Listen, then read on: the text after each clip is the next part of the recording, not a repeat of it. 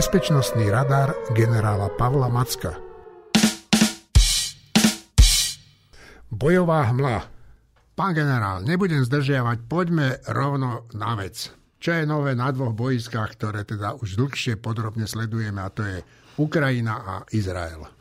Povedal by som, keby som parafrázoval, že na východnej fronte nič nové, zásadné veci sa nemenia na ukrajinskom fronte. E, Rusi aj naďalej vyvíjajú taktický tlak, ale nič zásadné nedosiahli, obsadili jednu stočlenú obec. Ukázalo sa, že ten taktický zisk Marianky e, Marinky e, jednoducho nič významné neznamenal, že jednoducho zobrali tú obec a tam, tam to skončilo presne tak, ako sme predpokladali Ukrajina aj naďalej buduje svoje obrané pozície, ale samozrejme tie strety sú veľmi intenzívne. Každý deň vidíme nejaké videá, nejaké zábery, nejaké správy. Ja nechcem toto suplovať, pretože to majú možnosť poslucháči si pozrieť v rôznych, v rôznych médiách, aj našich, ktoré to denne sledujú, ale skôr by som sa pozrel na niekoľko aspektov. Pozornosť určite zaujala ruská strata uh, ruského Avaxu, keď to poviem, A50 a IL-22M nad Černým morom. Deň som mal hneď krajší. Šírili sa o tom špekulácie. Ja dám len do pozornosti, že ak si dobre pamätajú poslucháči, tak e, pred nejakým časom Rusi prišli, minimálne boli vážne poškodené tieto A50 aj v Bielorusku, keď bieloruskí partizáni alebo nejakí odbojári e, im ich poškodili v tomto prípade došlo k zostreleniu A50, ktorá padla. To je ten AVAX s tým veľkým radarom, e, ktorý vlastne sníma to boisko, zachytáva nielen signály, ale aj, aj radiolokačne pokrýva širokú oblasť. Bolo sprevádzané lietadlom IL-22M, čo je zase lietajúce veliteľské stanovisko vzdušných síl. No a to sa teda vrátilo veľmi poškodené na letisko na ruskom území táto A50 padla. Ukrajinci samozrejme hneď zahlásili, že to bolo ich výsledok, ale množili sa aj špekulácie, že, že či teda to naozaj bolo ukrajinské, či si to Rusi nezostrelili sami. No a jak to bolo? No, a ja som pozeral na tú mapu, samozrejme, keď som sa pozeral, tak som si hovoril, že hádam by neboli tí Rusi takí, takí hlúpi, že by išli až na pevninu, lebo Patriot má dosah zhruba do 90 km v tomto móde. Áno. A, takže, no a je jasné, že Ukrajinci zase nie sú takí hlúpi, že by ho doviezli priamo k Tokmaku, niekde proste e, tam, kde by ho Rusi mohli voľným okom vidieť e, v priestore. To znamená, musel byť nejaké vzdialenosti, tak jak s Hajmarcami. Tým pádom ten dosah je menší. Tak si hovorím, kurník ako, ako by to tí Ukrajinci zostavili, museli nájsť nejakú fintu. Vyšla taká zaujímavá štúdia, teraz som vypadlo mi to meno, ale viacerí analytici sa ten zaoberali a pozorne sledovali tie prieskumy. No tak to zhrnutie je asi takéto, že Ukrajinci opäť e, ukázali tú svoju flexibilitu a kreativitu a vyzerá podobne ako bolo s Moskvou. Veď Moskva bol protiraketový, protiletecký krížnik, ktorý, no, no. ktorý bol vlajkovou loďou a mal vlastne poskytovať e, tú najsilnejšiu protivzdušnú obranu celej Černomorskej flotile a potopili im ho Ukrajinci jednou strelou. Takže čo sa stalo v tomto prípade. Všetko nasvedčuje tomu, my sme tu hovorili viackrát o tých útokoch na radarové stanice na e, viacerých miestach, na Kryme a bavili sme sa aj o Feodosii, to znamená aj na tej východnej časti Krymu, nielen o, o Jevpatérii, ktorá je na západnej časti Krymu, ako keby smerom k tomu Černému moru, ale aj na tom Mazovskom pobreží. A Ukrajinci systematicky nahlodávali, ničili tieto radarové stanice, mali tam dokonca aj výsadok. No a výsledkom bolo, že zrejme Rusom vypadlo vypadlo radiolokačné pole, to znamená, nemali dostatočné pokrytie radiolokačnými um, informáciami ten priestor, no tak vyslali toto lietadlo, majú ich 12 celkovo, takže to nie je zase také niečo, že by nevedeli, že by nevedeli to pokryť. No tak vyslali toto lietadlo, ktoré lietalo a ja som potom pozeral na, na sociálnych sieťach, boli aj flytracky, áno, že ako, áno. ako vlastne išli a fakt nadlietávali až nad, nad pevninu. No a vyzerá to, že Ukrajinci skombinovali podľa tejto analýzy, že skombinovali zrejme, že to nebol čisto Patriot, že zrejme to vyzerá tak, že buď skombinovali e, radar z S-300 a k tomu nevenovali Rusi až takú pozornosť, lebo tých sa tam pohybuje veľa a zrejme od, od samotnú strelu z Patriotu. V každom prípade toto lietadlo išlo dole. Je vysoko pravdepodobné, že naozaj to išlo, že to nielen seba deklarovali Ukrajinci, ale že naozaj to išlo ich prostriedkami. A dokazuje to opäť jednu vec, že že v tejto vojne e, jedna aj druhá strana sa snaží byť čo najkreatívnejšia a že tí Ukrajinci ani zďaleka nie sú bez šance, pokiaľ urobia to, čo ja som vždy hovoril aj, aj či v zahraničí, keď som cvičil vojska, alebo aj naše vojska, že v podstate to vojsko, aby bolo úspešné, musí mať tú vôľu, to je jasné. Ale musíte mať aj prostriedky, no ale hlavne musíte naučiť tých veliteľov a tie štáby, ale aj tých technikov uh, flexibilite, adaptívnosti a agilnosti. Musíte skrátka byť schopní prejsť tú vyšlapanú líniu alebo odísť z toho vyšlapaného chodníku a pomixovať tú techniku, ako sa dá. Musíte byť schopní uh, to uh, robiť plynule a veľmi rýchlo a, a vtedy sa výsledok dostaví.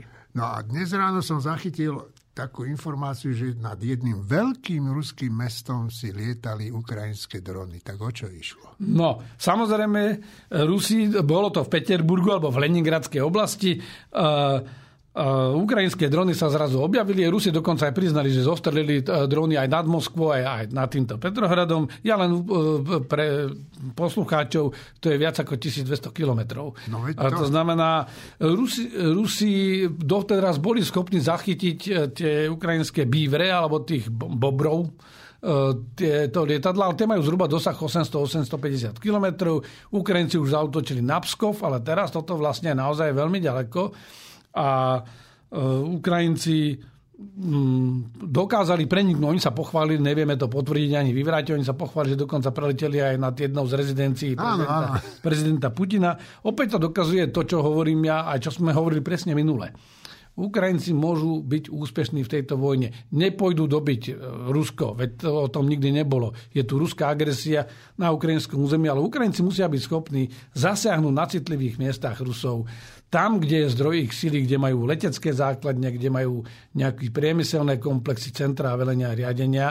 A vyzerá to, Ukrajinci mali takéto drony dlhšieho dosahu, dlhšie v experimentálnom používaní vyzerá to, že už to teraz operačne vyskúšajú. No dobre, ale jak to skončilo nad tým Sankt Peterburgom? Rusi tvrdia, že ho zostrelili, e, že sa nič nestalo. Čítal som, že tam niečo horí. A Ukrajinci tvrdia, že zasiahli tú rafinériu, ktorú aha, chceli aha. zasiahnuť. Takže počkajme si, že aké správy prídu. Ešte sa objavilo aj, aj iné. Napríklad teraz bežia také videá.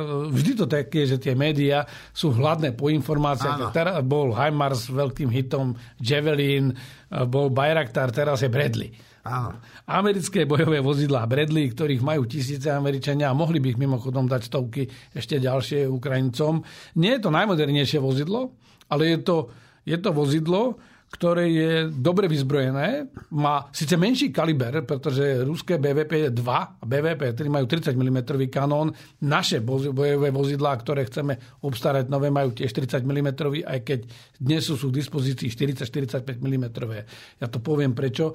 Väčší kaliber má samozrejme viacej, viacej náloživa a dá sa dokonca robiť aj programovateľná munícia, mm-hmm. ktorá dokáže byť inteligentná. U týchto malých, malých kaliberov to nejde. Napriek tomu, ten Bradley aj keď je starší. Za prvé, je to pásové vozidlo na ten ukrajinský terén, je lepšie.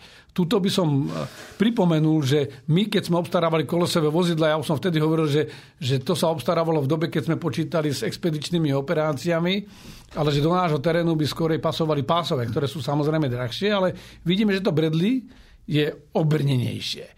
Eh, Sovieti, keď boli v Afganistane, tak BVP-1 malo síce 73 mm kanón, malo tzv. PG-15V, to bol také ako to ručné RPG, len odpalované z tohto kanónu. No ale ten granát nemá až taký účinok.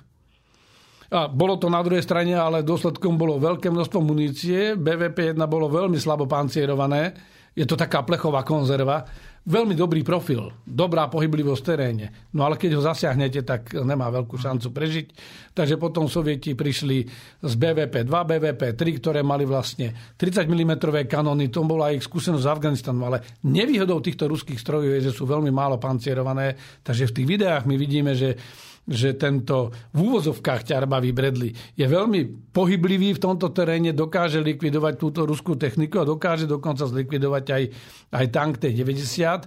Prečo? No lebo dokáže veľmi presne strieľať s tým 25 mm projektilmi a očeše doslova no, ten tank. Ja som to videl a to tak pálil do neho, že du, du, du, du, du. No ale a... treba tu aj povedať, že samozrejme teraz je taký, akože ja to poviem po anglicky, overexcitement alebo taká tá veľké zrušenie na toto technikou. E, o tom sa vedelo, že tá technika je dobrá, pokiaľ Ukrajincom vyhovuje, treba im dať tejto techniky viac. Američania ho majú aj s muníciou, ale bola aj taká zaujímavá poznámka Marka Hertlinga, to je jeden z tých komentátorov na CNN, ktorý hovorí, že keď pozerám na tú palbu, že e, odpália ten kanón, keď budú robiť veľké salvy. Že toto je dobré, tak spraví 4-5 rán, krátku salvu, znovu krátku salvu proste a, a systematicky pracovať. Ale v každom prípade je to ukážka to, že nie je to jeden jediný kus techniky, ale ani zďaleka tí Ukrajinci ešte nie sú e, na tom tak zle. Jednoducho to je otázka vydržania tejto podpory pre nich a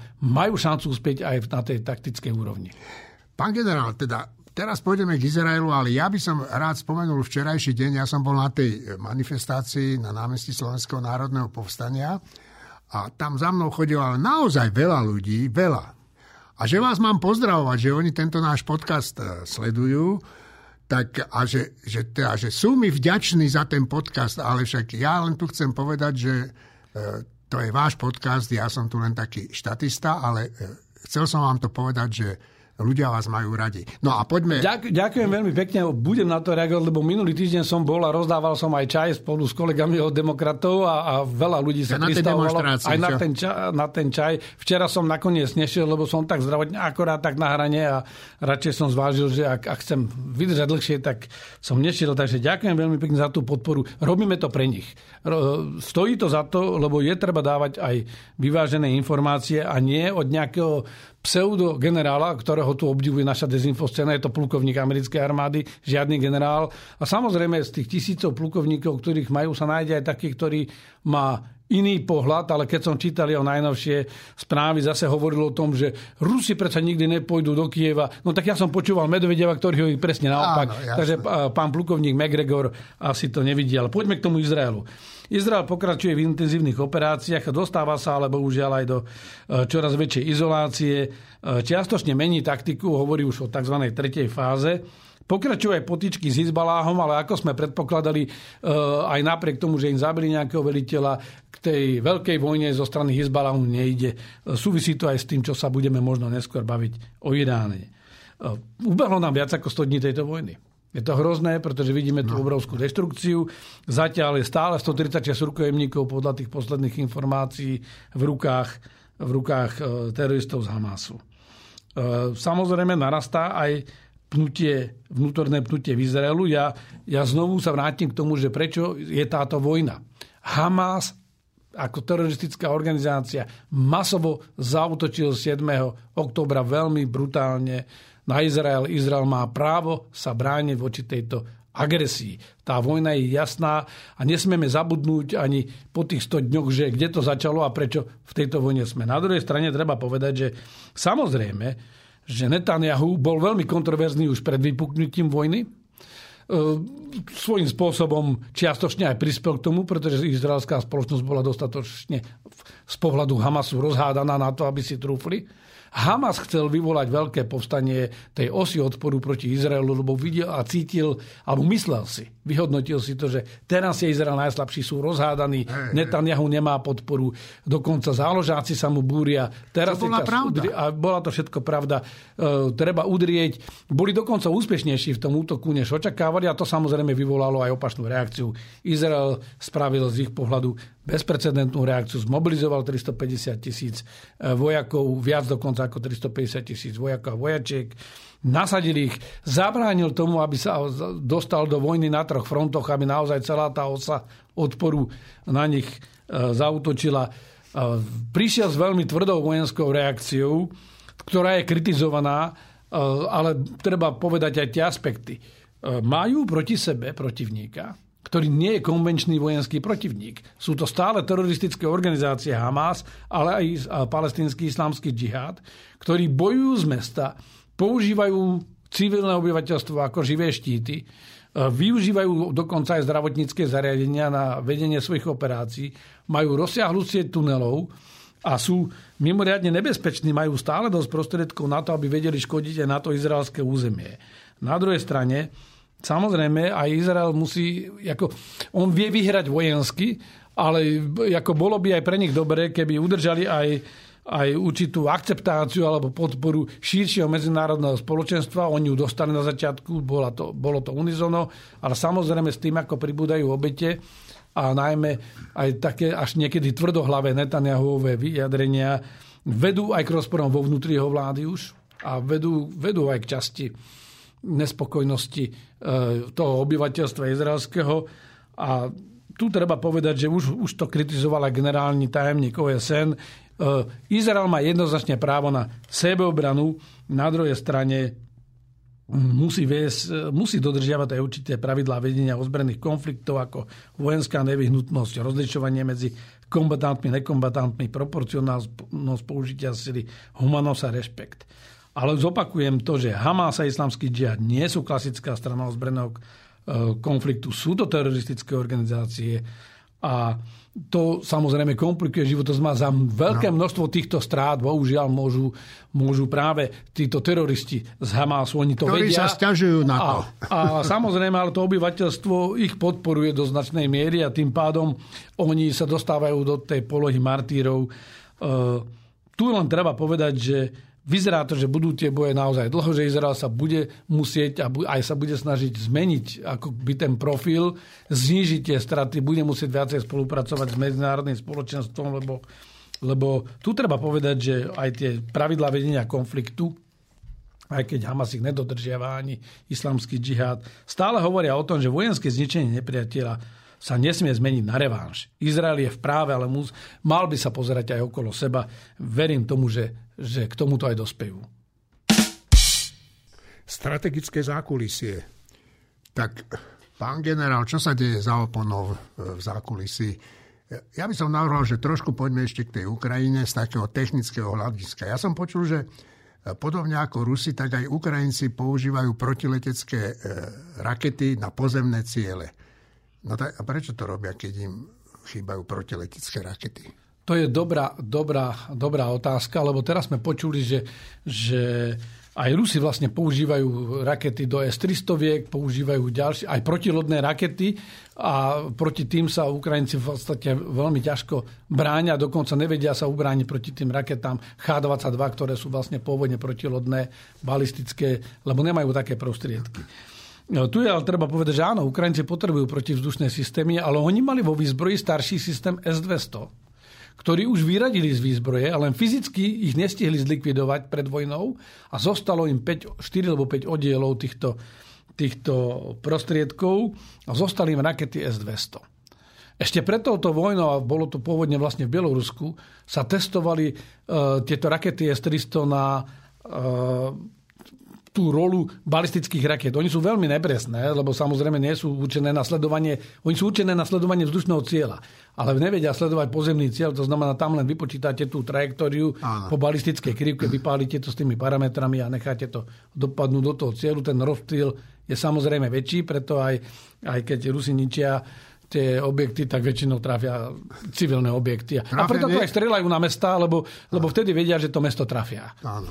Uh, takže Ukrajinci celkom pochopiteľne oni neberú z tých esteritoviek, ktoré potrebujú, aj keď by tiež vedeli použiť ako balistické rakety, ale potrebujú ich na, na zostreľovanie aspoň tých dronov a ďalších prostriedkov ruských strel z plochou dráhov letu, ale, ale využívajú tieto S-200. Takže to nie je vôbec niečo na úkor ako keby tej protivzdušnej obrany. Je to skrátka munícia, ktorú oni mali na sklade, ktorá už bola na likvidačnom sklade, kde mala byť zlikvidovaná, keďže sú vo vojne, vyberú to, čo majú, používajú to a čiastočne si tým pomáhajú v tom nedostatku tých prostriedkov, ktoré majú.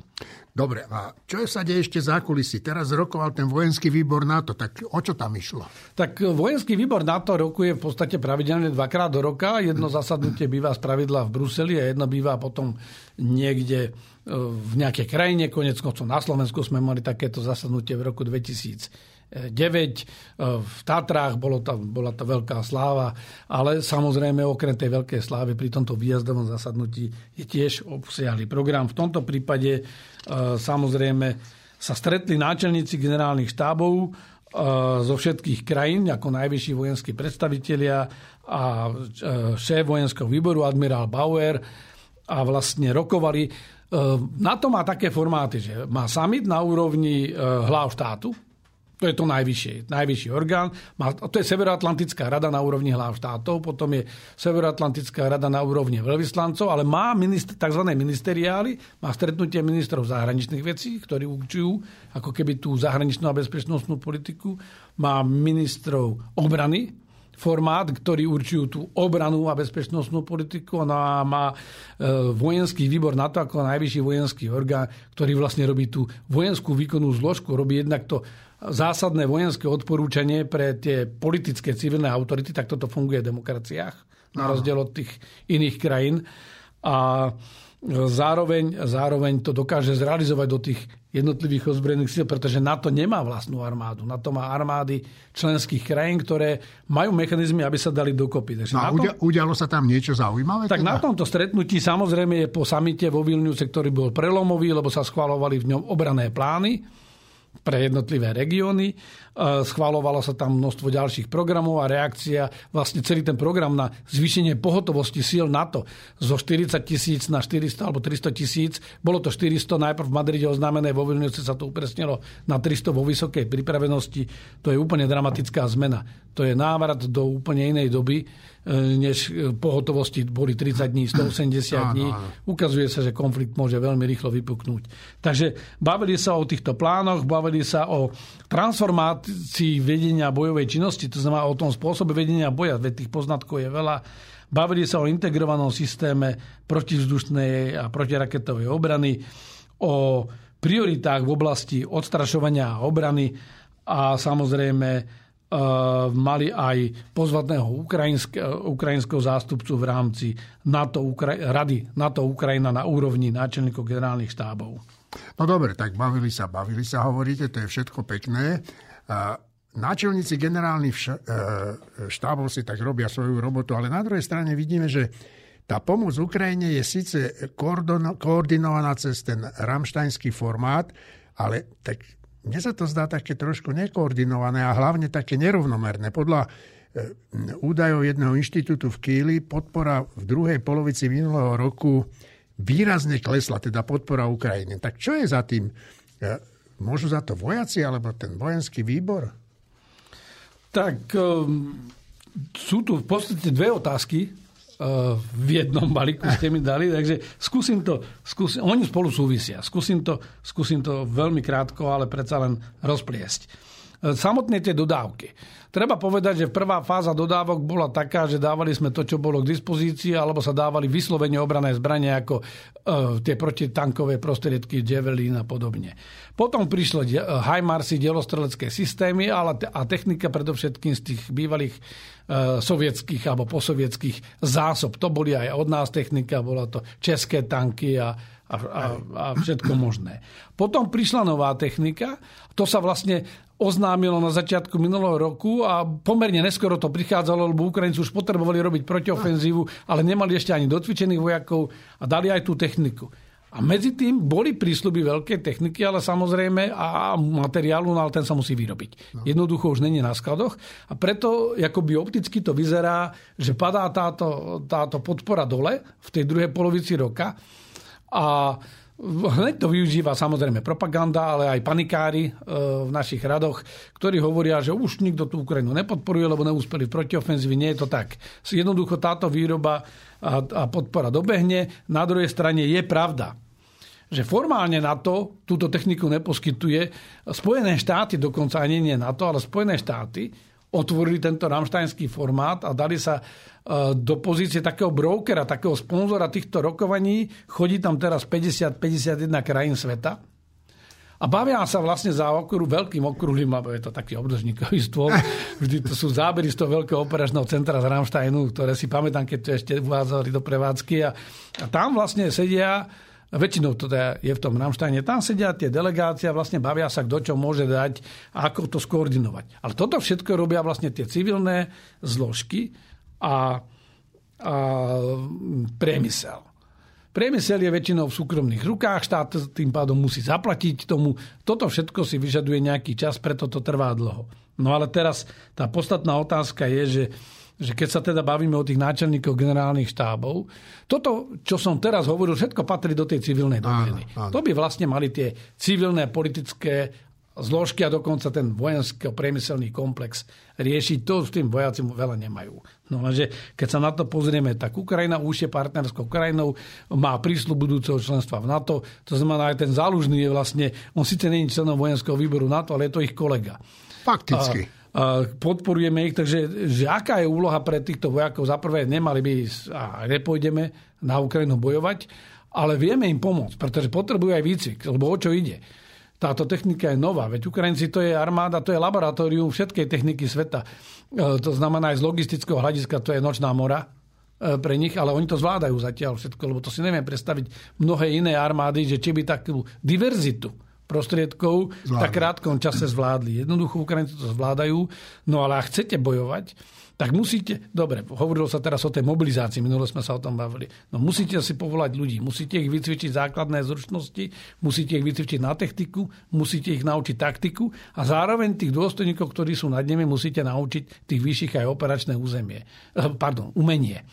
To je všetko zdlhavý proces a potrebuje aj synchronizáciu. To znamená, ak sa bavíme o týchto náčelníkoch, ja si myslím, že ak chcú pomôcť tomuto, bez toho, že by ovplyvnili nejakú výkonnosť svojich ozbrojených síl, tak, tak by mohli správiť práve keď nič iné. Tak títo náčelníci by mali dať dokopy spoločný plán NATO na výcvik, aby sa tí ukrajinskí vojaci cvičili podľa štandardov. Jednak z hľadiska budúcej interoperability, jednak z hľadiska používania tej techniky, lebo Ukrajinci reálne potrebujú to, čo som hovoril aj u nás pri modernizácii nám nepomôže, že teraz príde 20 vagónov nejakej techniky, potom, pri, potom zrazu začneme náborovať vojakov. Ukrajinci potrebujú, aby v úvodzovkách namašírovali na frontovú líniu úcelené, bojovo pripravené a bojovo spôsobilé jednotky. No a poďme ale ešte teda k tej technike. To ma zaujíma, že kto čo sa chystá dodať, čo slubuje No a tuto poviem tú pozitívnejšiu časť správy. Vieme, že zaseknú, je zaseknutá podpora zo strany USA. USA. No ale pobaltské štáty, prezident Zelenský bol v minulom období, teraz začiatkom roka, bol v pobaltských krajinách počas toho rokovania Rady NATO Ukrajina a tým mu prislúbili výrazne vyššiu pomoc.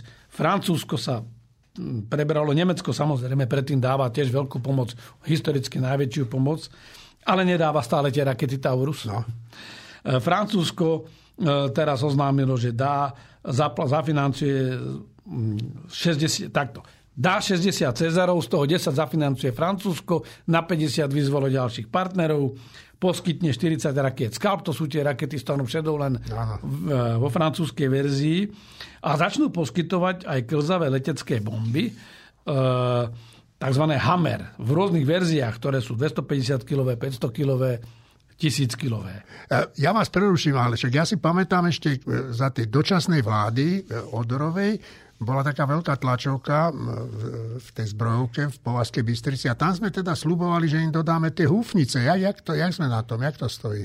No a toto ma teraz prekvapuje, pretože ministerstvo obrany pod vedením pána Kaliňáka teraz oznámilo, že že a zbrojovka, že teda tie dodávky budú meškať, to znamená na druhej strane druhý urýchľujú. A prečo? A my hovoríme, no minister Kaliňák hovorí, že to nebolo pripravené. Ja ja si počkam na to podrobnejšie vysvetlenie. Samozrejme, že sa bavím aj s ľuďmi v zákulisí a asi sa k tomu vrátime aj v radare, lebo ja by som bol veľmi nenád, ak by toto bolo aj výsledok, výsledok rôznych zákulisných ťahov a, a podrazov, pretože e, to by tak zapadalo do toho scenára, že povedali, že ani, ani náboj na Ukrajinu, že vlastne to budú Áno. spomalovať, ale nechcem zatiaľ vynášať tie súdy dopredu.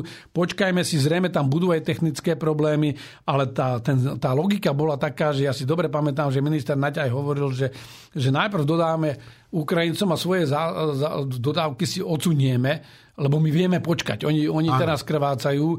Takže mm, je, je to nedobrý signál. Prečo to poviem? Pretože bola to kontroverzia, keď plukovník nášho delostrelectva aj hovoril o tom, že to tak vyzerá, že, že česká zbrojovka de facto ako keby skopírovala alebo, alebo veľmi napodobnila tú prvú Zuzanu.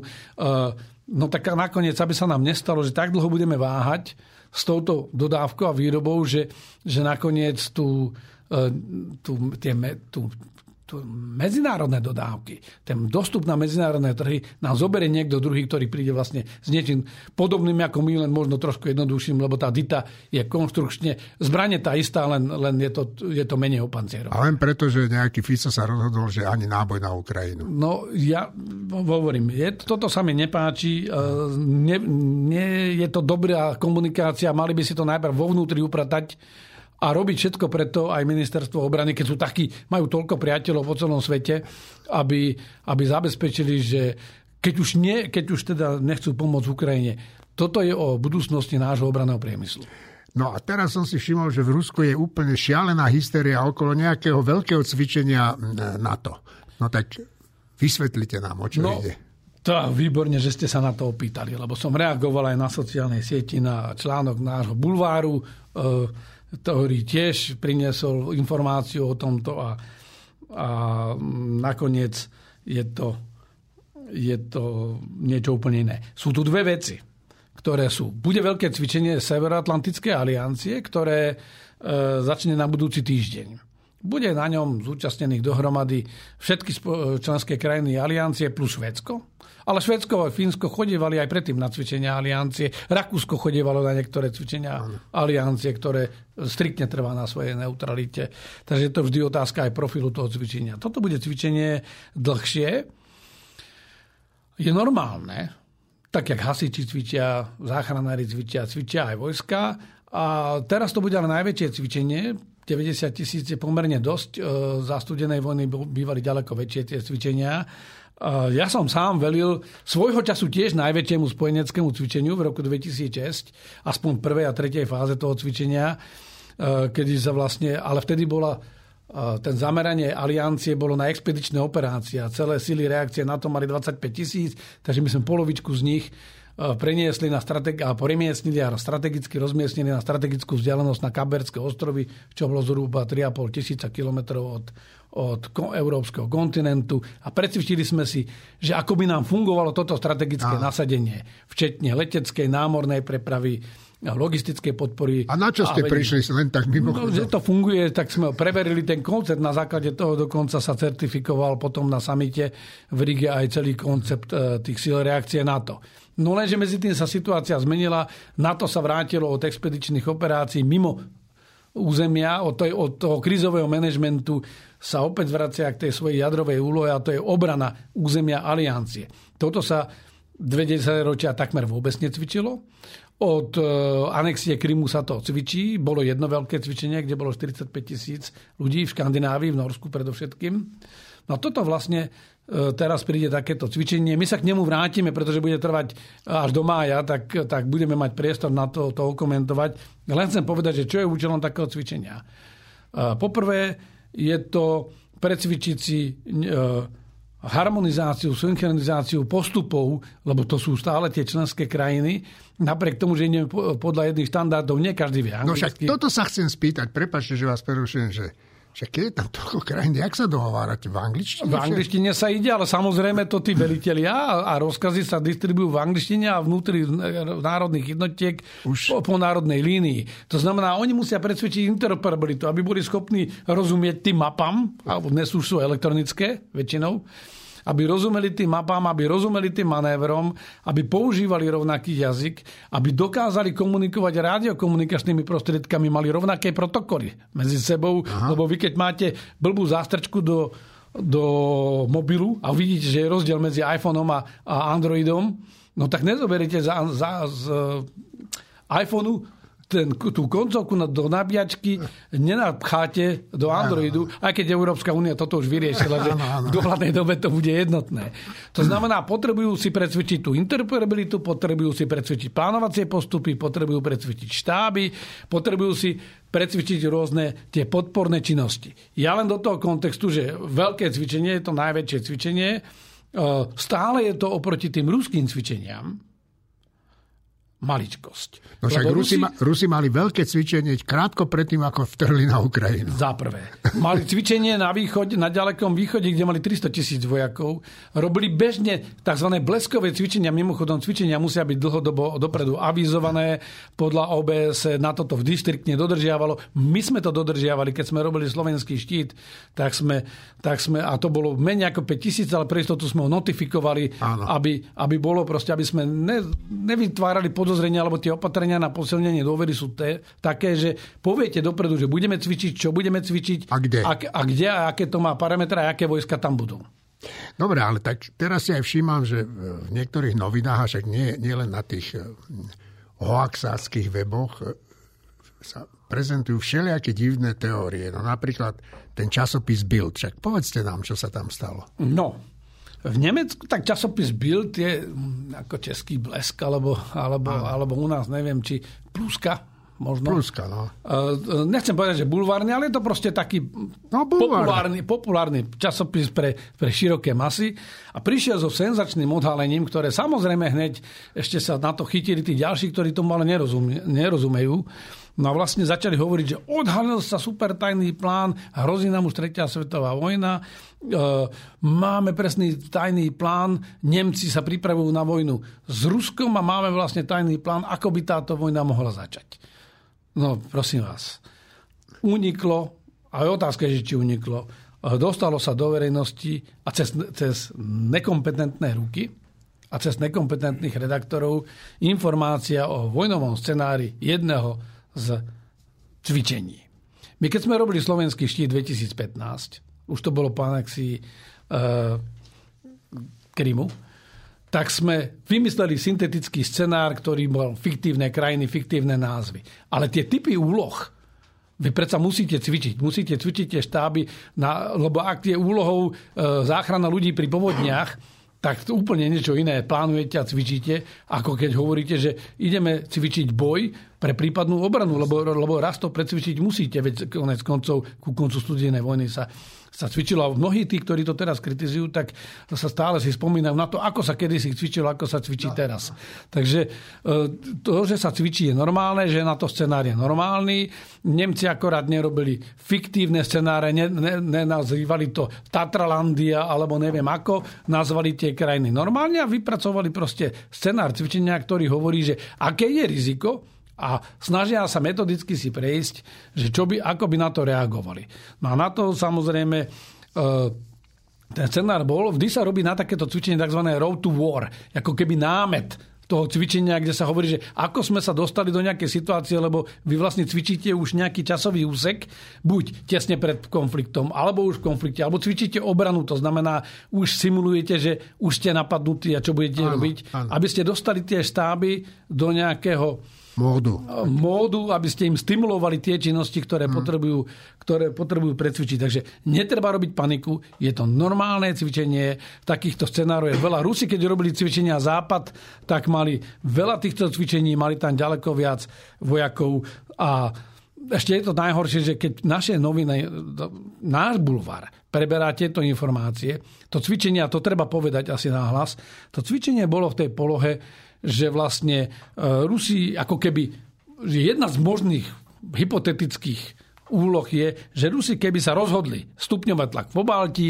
mali by sme problém, lebo vieme, že je len úzky koridor pri Suvalkách, 100 km, dokonca niektoré naše médium nazvalo to, že, že, prie, že Suvalská priepas, lebo nevedia to ani z angličtiny preložiť. Ten Suvalky gap je aj ako uzúženie alebo áno, áno. koridor. Kde samozrejme vždy tie scenáre sú, že ako sa dostanete, keď máte na jednej strane Bielorusko a Kaliningrad a máte len úzky 100 km prúh, cez ktorý môžete poslať posily do Pobaltia. No tak sa musíte si spraviť scenár, kde si takéto niečo metodicky nad mapami Áno. E, prepočítate aj, aj prepustnosť ciest a podobne. Toto sú väčšinou veci, ktoré sa cvičia pri týchto cvičeniach. Takže netreba vyvolávať paniku. Nie je to odhalený scenár 3. svetovej vojny. Tak 360 stupňov. Pán generál, 360 stupňov tu máme. Čo nám tam pribylo? Myslím, že Irán s Pakistanom, s Pakistanom má tak Aké je to vážne? No, e, Tak nie je to jednoduché, lebo je to ďalší naozaj červený bod na mojom radare. Ja dúfam, že veľmi rýchlo zhasne, ale treba povedať e, pre tých, ktorí ešte nezachytili, e, Irán vypálil niekoľko rakiet a zbombardoval na pakistánskom území v Balučistáne. To je územie na juh e, pod Afganistanom. Afganistan je taký uzavretý Áno. pevninou a vlastne popod celý Afganistan je e, iránska provincia Balučistan ale ten Balučistán reálne pokračuje ďalej aj, aj do Iránu. Tak Irán sa rozhodol zautočiť na jednu, e, čo nazýva teroristickú organizáciu, podobnú islamskému štátu, ten, ktorý operuje v Balučistáne a Irán sa domnieva, že operuje aj proti zájmom Iránu. E, No a na to Pakistan povedal, že odvoláva veľvyslanca a prerušuje diplomatické styky, lebo to bol ozbrojený útok na jeho územie oficiálnymi iránskymi ozbrojenými silami. Nie, izraelskými. Iránskymi. Iránskymi. Ja som povedal iránsky. Ano, oficiálnymi ja som, iránskymi ozbrojenými Tak ja silami. som zle počul. Nevadí. To je v poriadku. Treba zopakovať, upresniť. Áno, oficiálnymi iránskymi ozbrojenými silami na pakistánske územie, čo samozrejme z hľadiska medzinárodného práva je akt agresie. Pakistan na to následne zareagoval, že zautočil uh, naspäť a opetoval podobný útok na iránske územie. Treba povedať teraz ten kontext, lebo ten je veľmi dôležitý, lebo ostatné veci si dočítajú v podstate v nejakých tých eh, agentúrnych správach, tých, ktorí sa o to zaujímajú. Je to zložitá geografia v tej oblasti. Ja som slúžil v Afganistane. Aj pre samotný Afganistán. Afganistán dlhodobo slúžil napríklad ako, ako nárazníková zóna medzi Ruským impériom a Britským impériom. A Britské impérium ovládalo to, čo dnes je Pakistan a ten juh. Tlačilo sa ako keby smerom k tomu Iránu a Rusi sa tlačili do Iránu, veď bola dve, dve vojny viedli e, v 1812 a potom o 20 rokov neskôr a vlastne aj dnešný Azerbajdžan napríklad je výsledkom stretu medzi Ruským impériom a Jak si vy toto všetko môžete pamätať? Tak študujem. Keď chcete sa vyjadrovať veciam, je veľmi dôležité, ja si pamätám, generál Matis hovoril, že vnosil zo sebou knižnicu, že on študoval Blízky východ až do, do, naspäť do čias Alexandra Veľkého. Lebo vám to dá pochopiť, že aká dynamika tam beží. Balučistan je provincia, kde žijú tí Balúčiovia, dúfam, že to správne skloňujem, Balúčiovia, Balúči, my sme to v angličtine používali, Balúčiovia, ktorí nemajú samostatný štát. Sú súčasťou Pakistanu, ale aj sú súčasťou Iránu. Podobne ako Kurdi sú súčasťou v podstate všetkých štátov okolo, ale nemajú vlastnú štátnosť. Inak tu chcem odbočiť, že že ako my sme šťastný národ, že 5 miliónový národ máme vlastnú suverénnu štátnosť, sme dokonca e, plnoprávnym členom rodiny vyspelých krajín a napriek tomu sa tu najdú barani, ktorí by nás radi videli ako súč- nejakú šedú zónu v nejakej stepi. No. Jednoducho nie všetky národy sveta a Kurdov to sú desiatky miliónov. Mali to šťastie, že by, že by mali vlastnú štátnosť. Takže títo balúčiovia samozrejme majú aj separatistické snahy, ale reálne pri tomto strete Irán zautočil tak, aby nezautočil na, na nejaké pakistánske štátne zložky. Aha. To isté urobil Pakistan naspäť, ktorý zase zautočil na týchto uh, separatistov, lebo ešte ten rozdiel je Irán je šítsky, uh, Pakistan je sunnický, Balučiovia sú suniti. Inak podobný problém, tam tá, tá geografia je ešte zložitejšia, pretože tým, jak tie impéria súperili o tento priestor, tak kreslili aj hranice. Takže napríklad aj e, Afganistan mal veľký problém s tzv. federálnymi spravovanými územiami v Pakistane, kde operovali paštúnovia a stretávali sa tam, e, a v Aziristáne. E, Pakistanci tam síce vysielali pravidelne vojska, je to hornaté, ale a hranica vlastne medzi nimi bola taká, ktorá rozdelila tých eh, paštúnov, čas žije v Pakistane, ano. čas v Afganistane. To isté je s Balučistánom. No ale prečo si to robia tieto dva štáty? No a teraz to tak vyzerá, že Irán ako keby vysielal odkazy, lebo Irán medzi tým zautočil aj na Kurdov 1200 kilometrovými eh, zásahmi raketovými na 1200 kilometrov, zautočil v Iraku, dokonca sa hovorí, že aj na izraelské nejakú mm, špionážnu základňu Eh, Mosadu. Týmto Irán vysiela odkazy, lebo my vidíme, že Husiovia intenzívne bojujú, k tomu sa vrátime.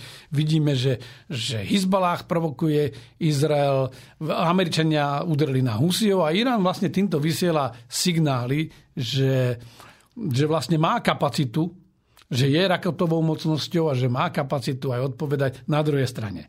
A to je asi priamo k tej vašej otázke. Zatiaľ to vyzerá, že sa to zrejme... Nie je tam nejaký veľký dôvod, prečo by mali tieto dve krajiny ísť do vojny.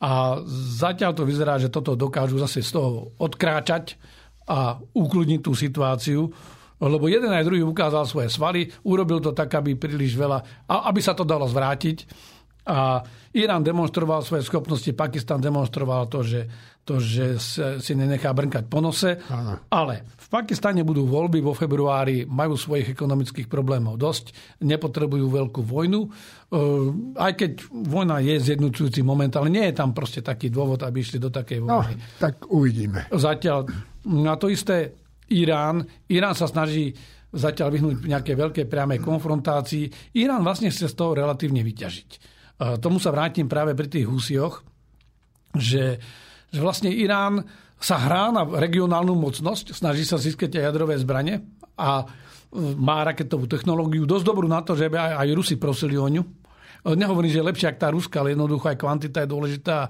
Rusi už nemajú príliš veľa, takže potrebujú čo, čokoľvek, čo sa im hodí. Takže Irán vlastne chce si ako keby zvýšiť tú svoju regionálnu úlohu tej regionálnej mocnosti, a ukazuje, že on je rovnocenným partnerom aj takým krajinám ako Pakistán a že keď bude treba sa vysporiada aj s Izraelom a so Spojenými štátmi. Dobre, no a poďme teda k tomu Červenému moru. Čo sa tam deje? Tak e, minule sme končili tým, že vlastne prebehla prvá vlna útokov. E, keď to zhrniem, Spojené štáty a Veľká Británia alebo Spojené kráľovstvo za podpory tých ďalších štyroch krajín zničili v tej prvej vlne zhruba cieľe na zhruba 30 miestach. Mapovali si ich predtým, monitorovali. Potom bola druhá vlna útokov, ktorú vykonali len Spojené štáty a snažili sa zničiť radarovú stanicu a, a niektoré ďalšie prostriedky húsiov. My nemáme teraz priestor na to, aby sme prešli celý ten konflikt a ja možno, že poviem aj poslucháčom, že asi to dám v rámci svojho YouTube kanálu, v rámci toho SIT centra, Hej. kde by sme rozobrali ten, tých húsiov podrobne, ale v tomto okamžiku musím povedať, že húsiovia sú to povstalci v rámci Jemenu, ovládajú veľkú časť. Jemenu, sú podporovaní a, živení e, Iráncami, e, sú ale aj súčasťou, podobne ako Hizbalách, a Hamas sú súčasťou aj tej osy odporu proti Izraelu. A ako keby po touto zámienkou začali útočiť na tej lode, obmedzujú námornú dopravu. Tá reakcia prišla, o tom sme sa bavili, no ale samozrejme, že ani, ukázalo sa, že ani tieto jednorazové nálety a presné zásahy nedokázali, nedokázali zničiť všetku tú infraštruktúru a Husiovia, ktorí boli doteraz takí, že kto sa o nich zaujímal, ako nejaký Jemen, nikto, to bolo nikto. ľuďom otrhnuté, tak e, teraz získali vlastne status medzi, predovšetkým medzi tými radikálmi, lebo vlastne hovoria, že teraz je to Dávid a Goliáš, lebo teraz Áno. sme si brnkli do tých Spojených štátov, do Však čo majú aj pravdu. kráľovstva a útočia. Ja len tak naznačím, ja, ja mám takú dobrý prehľad o tom, že aký majú arzenál. Mimochodom, naše ozbrojené sily, členské krajiny NATO by sa, by sa potešili, keby mali taký arzenál, pretože títo povstalci, ktorí od roku 2015 e, ako keby bojujú, e, nadviazali vlastne až v poslednej dobe také užšie kontakty s Iránom, majú veľmi dobrú výzbroj. Napríklad, keď sa bavíme o, o ich raketách, majú, majú rakety Rubež, to sú ešte bývalé sovietské provinencie, Almandab, uh, Almandab 2, Sajat rakety, Kúc Z rakety, uh, drony majú, majú antilodné alebo protilodné e, zbranie, ktoré majú dosahy niektoré až, až 800 km. To znamená, toto sú veľmi, silný, e, veľmi silná technológia, ktorú oni vedia používať na to útočenie na lode. No zatiaľ, ma... zatiaľ pokračujú, snažia sa, snažia sa mm, dať akoby odkaz, že oni podporujú Izrael a útočia v podstate na všetky ľudia. Chcú zablokovať ten priechod e, a z, z, narušiť tú medzinárodnú plavbu. To samozrejme je v príkrom rozpore s tými pravidlami z OSN. Bola na to rezolúcia 10. januára OSN Uvidíme, aký bude ďalší vývoj. Tu je treba ale samozrejme e, trošku mierniť aj vášne, lebo opäť aj náš bulvár priniesol, že, že Katar nám zastavil do Európy dodávky plynu a podobne. Nie, nezastavil. Len proste ich odklonil. Nebudú plávať okolo, cez tento prie, tú úžinu ale, a, a prieplav, ale budú plávať okolo Afriky. No, bude to drahšie všetko, no, bohužiaľ. Jasné, jasné. Pán generál, no ale mali sme tu ešte voľby na Tajvane a tak Trošku okomentujte, jak sa chová po tých voľbách Čína a čo sa tam deje možno v takom pozadí. Veľmi stručne, e, napriek tomu veľkému nátlaku Číny a zastrašovaniu doslova obyvateľstva, skôr sa to obyvateľstvo zomklo a zvolilo si za prezidenta skôr takého separatistu. Na druhej strane ale jeho strana nezískala väčšinu v parlamente, čo je celkom asi dobrá správa, pretože tým pádom je jasné, že e, dochádza tam k takému balansu, to znamená aj on zmierni tú retoriku. Čína bude sa snažiť samozrejme mu podkurovať a bude sa snažiť využiť to, že nemá aj v parlamente väčšinu a bude sa snažiť vyvolávať proste také tie vnútorné pnutia. Mm-hmm. To hybridné pôsobenie bude pokračovať. E, bezprostredne e, tým pádom Čína bude môcť vycúvať z tej svojej retoriky, že to môže viesť až, až k vojenskému konfliktu. Brebeň prenikajú šumy na povrch aj o tom, že niečo sa deje v tej čínskej armáde samotnej. E, vieme, že bol nedávno odvolaný minister obrany, teraz opäť nejakých funkcionárov odvolávali. E, asi si to vyžaduje takú hĺbšiu analýzu. Nemám teraz spravodajské informácie, musím myslieť z tých verejných zdrojov. E, myslím si, že momentálne budú jak Číňania, tak Tajvanci si vlastne tráviť tieto výsledky volieb a uvidíme také, také pokusy vypúšťania balónikov v tej komunikácii, ale dúfajme teda, že, že to v nejakej bezprostrednej eskalácii by to nemalo viesť. Tak, citát.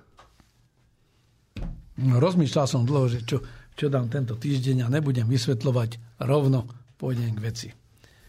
Pokrytiestvo si môže dovoliť dávať veľkolepé sluby. Plus, keďže nikdy nehodlá prekročiť hranice, nič ho to nestojí. Povedal Edmund Burke, anglo štátnik z 18. storočia.